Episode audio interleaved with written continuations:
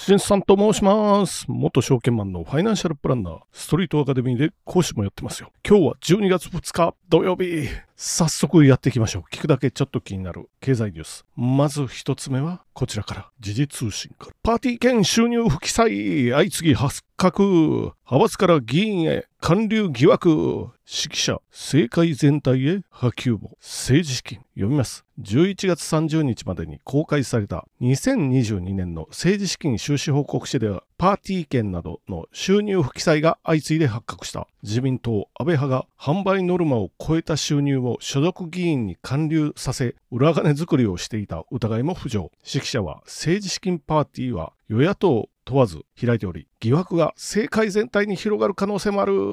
と指摘する。ちょっとずつ出てきました。まあ今、特に話題になってるのは安倍、安倍派と言われる 自民党の清和会ですよね。ここで、これ今安倍派の疑惑って言われるのは、ノルマがあって議員一人一人に。これは当選回数とかによってノルマは変わるんですけれども、ノルマを超えた分に関して一部キックバック。簡単に言うと、じゃあどうしようかな。仮に100万円としましょうか、ノルマが。200万円パーティー券売れましたよっていうと、100万円を超えてるので、一部、そのうちの一部、いくらかわからないんですけど、キックバックしてますよ。っていうことですよ。この疑惑っていうことですよね。これまあ、政党助成金もらってますからね、なぜパーティー券を売ってまでこうやるんだっていう、そもそも根本のお話がありますけれども、まあでも政治にお金はかかるとか言いながらやってますよ。ただし、ただしこれは野党も一緒ですよっていうことですよ。まあまあとにかくでも自民党はこれはちょっと終わったかもしれませんね。まあテレビとか新聞で追及が始まってっ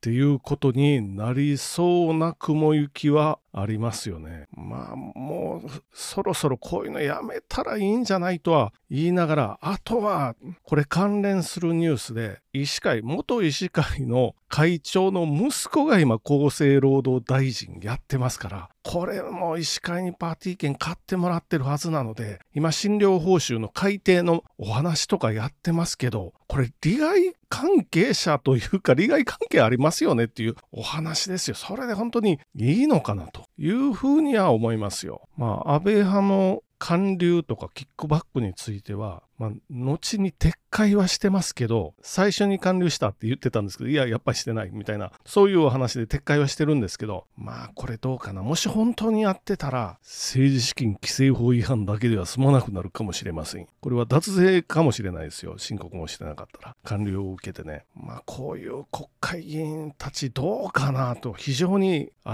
ういな。これ自民党、まあ、何度も言ってますけど、利権団体の利権を守るこの象徴みたいな感じですよ自民党っていうのはそれがゾンビ的な企業を生き残らせて日本の停滞が続いてるっていう一つの原因ですよ。いっぱい原因はありますけどね。一つの原因でもありますよ。これ野党もおそらくね、まあ全部じゃないにしてもおそらくやってるので、まあ、一番いけないのは海外の勢力からお金ももらってる人たちが一番いけないと思うんですけど、これは国を売ってることになりますから、まあ昔ね、北朝鮮からあ行って帰ってきて、で、金庫の中に無刻印の金の地金ですよね。これがあったとかっていう噂も流れてたし、で、証券会社の担当者が無記名の割引債を買いに全国の支店を回ってたっていうお話もありますし、まあ、某金丸信事件みたいなお話ですけれども、まあ、国会の承認喚問を受けてましたよね。パイ悪いことをしてんな。こ海外ですからね北、北朝鮮の場合は。まあ、これが一番悪いとは思うんですけれども、まあ、でも小粒になったとはいえ、まだもうやめてっていう感じですよね。政党助成金もらってるから、その中でやってくださいねっていうお話なので、まあ、これ、いよいよね、ちょっと自民党というか、今の岸田政権自体も危なくなるかなと思いながら、次のニュース行ってみましょう。次のニュースは PR タイムズから、米ドル円の為替手数料無料化のお知らせ、ゼロ革命第3弾。株式会社 SBI 証券2023年12月1日昨日かよりインターネットコースのお客様を対象として外国為替取引における米ドル円の為替手数料を1米ドルあたり片道25銭から0銭にすることをお知らせ。まあお知らせみたいな感じかな。記事というよりも。これね、実は手数料ゼロになりますよ。まあ、ここに言ってる通り、まあ、すごい時代が来たな。そこですかさずですよ。楽天と松井もドル円の為替手数料ゼロに SBI に追随っていう、まあ、日経かな、これは。楽天証券と松井証券は4日から外国為替取引における米ドルと円の為替手数料を無料にする。現在は楽天証券は1ドルあたり3銭、松井証券は25銭の手数料がかかる。1日から為替手数料を無料にした SBI 証券に追随するということで、これ楽天も、あ、楽天いつの間にか3戦だったのねっていう感じですけど、で、松井は25銭がゼロということになります。まあ、100万円あたりいくらかな？あ以前はね、25銭だと、まあ、100万円あたり、今のレートだと7000ドルぐらいなんで、まあ、千数百円じゃないかな。それぐらいの手数料だったんですけど、まあ、25銭のとこで千数百円かな。これがゼロになりますよ。これはね、銀行のレートだと、あの、キャッシュの現金の、あの、米ドルを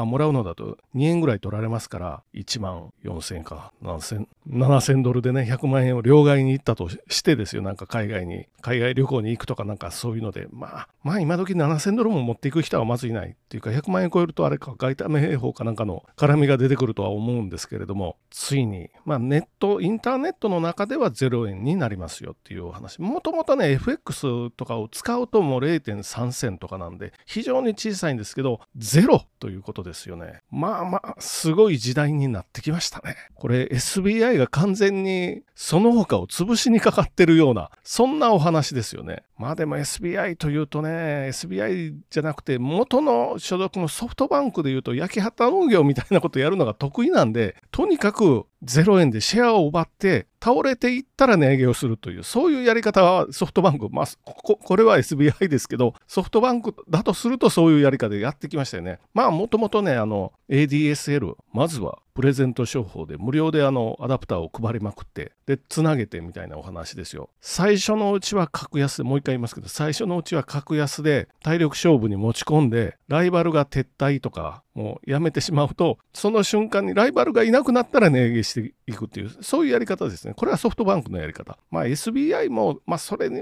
近いのかなっていうふうには思いますけど、これ楽天が追随っていうことは、まあこの間の国内の株式手数料も無料に、まず SBI が先陣切ってやってきて、これに楽天が追随してきましたよ。おかげで株の評価下がって、今度売るときに安く売ってますよね、楽天は。楽天証券がまあ有料企業だったので、楽天グループの中では資金繰りが厳しい楽天グループですよ。モバイルが足引っ張ってるので、この、なんていうか最後の頼みの綱みたいな感じなんですけれども、これでまた安くなるかな、楽天の株。もしね、あ、もうギリギリみずほ証券に渡してしまってるんで、もうこれ以上渡してしまうと過半数超えるので渡せないんですけど、まあ楽天グループ自体が厳しくなってきたかなっていう気がします。まあいずれにしてもね、この楽天にしろ、SBI 証券にしろ、まあある程度のお金を集めても体力勝負の戦いになってるので、もうここで他の証券会社ついていくのしんどいですよね、マネックス。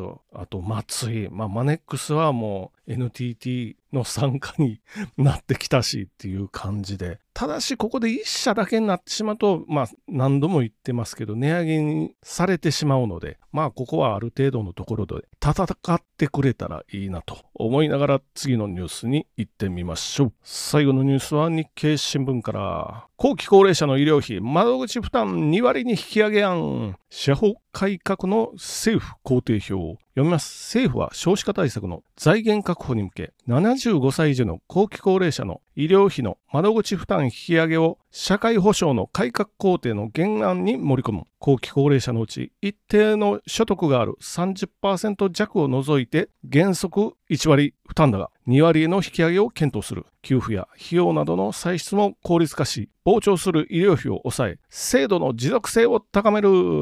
ということで、現在の後期高齢者の人で一定の所得がある人、これは2割か3割ですよ。他は1割なんで。で、2割にすれば4200億円削減できますよっていうふうに言ってますよ。公費でね。で、2割になると多分今まで1割負担なので、まあ、なんていうか負担的には小さいので、もうしょっちゅうしょっちゅう病院行ってっていうのが2割になったらさすがにちょっととこの程度ではっていう人が増えてくるはずなんですよ。で、3割にしたらもっと増えてくる。これ他のところの試算では3割、全員3割にすると後期高齢者ですよ。年間5兆円浮いてくるというお話もあります。で、75歳以上はそれより下の世代に比べると医療費4倍かかりますから、昨日も言いましたけど、これはもうしんどいですよと現役世代が言ってるので、まあ、このお話が出てきてるわけです。これは日経だけかな。これ正しい言っときますけど、国会議員で、いや、そんな話出てないですよって言ってる人が SNS でいるので、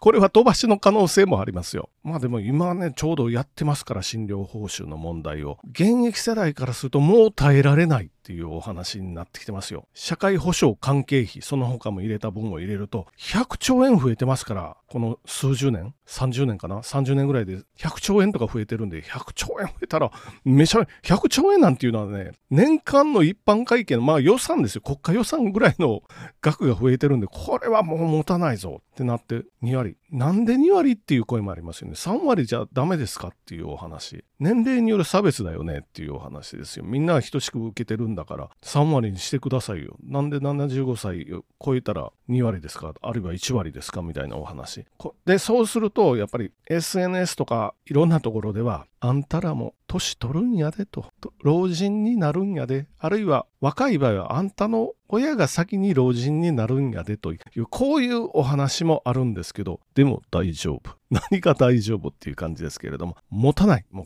この自分が年取るまでに3割負担なんかで持たないというかもう破綻の可能性がありますよね。若い人である程度収入があって健康保険料高い人はもうやめてくれっていう声がぼちぼちありますから、こういう声が多数になってきた時にもうやめるっていうお話がなるんです。お年寄りが1割。自分たちがものすごい高い負担を払ってる。もうやめてください。となったらどうなるかって言うと、やめたらあんたらも年取るんやで、はい。っていう、自分が年取った時に10割負担になりますよっていう、そういうお話ですよ。そういう人口構成になってますから今。やめられてもおかしくない。あるいは、ここから4割、5割ってなって、もっとかなっていう風になる可能性もあるんで、それなら3割全員とりあえず負担しましょうよっていうお話ですよ。もう一つは、次の10年後なんですよ。今、段階世代が75歳ぐらいに差し掛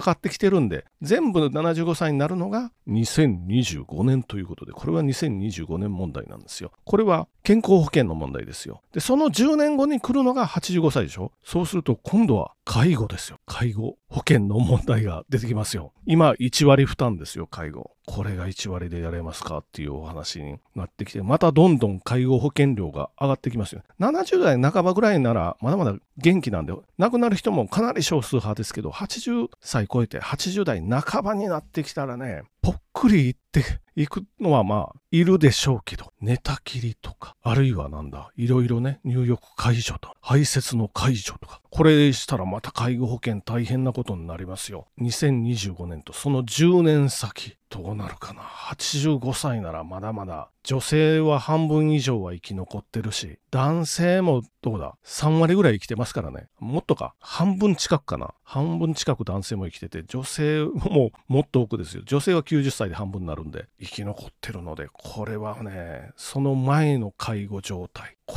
れは我々現役世代、大変だなと思いながらも、まあ、本日は終わっていってみましょう。じゃあ本日もご清聴どうもありがとうございました。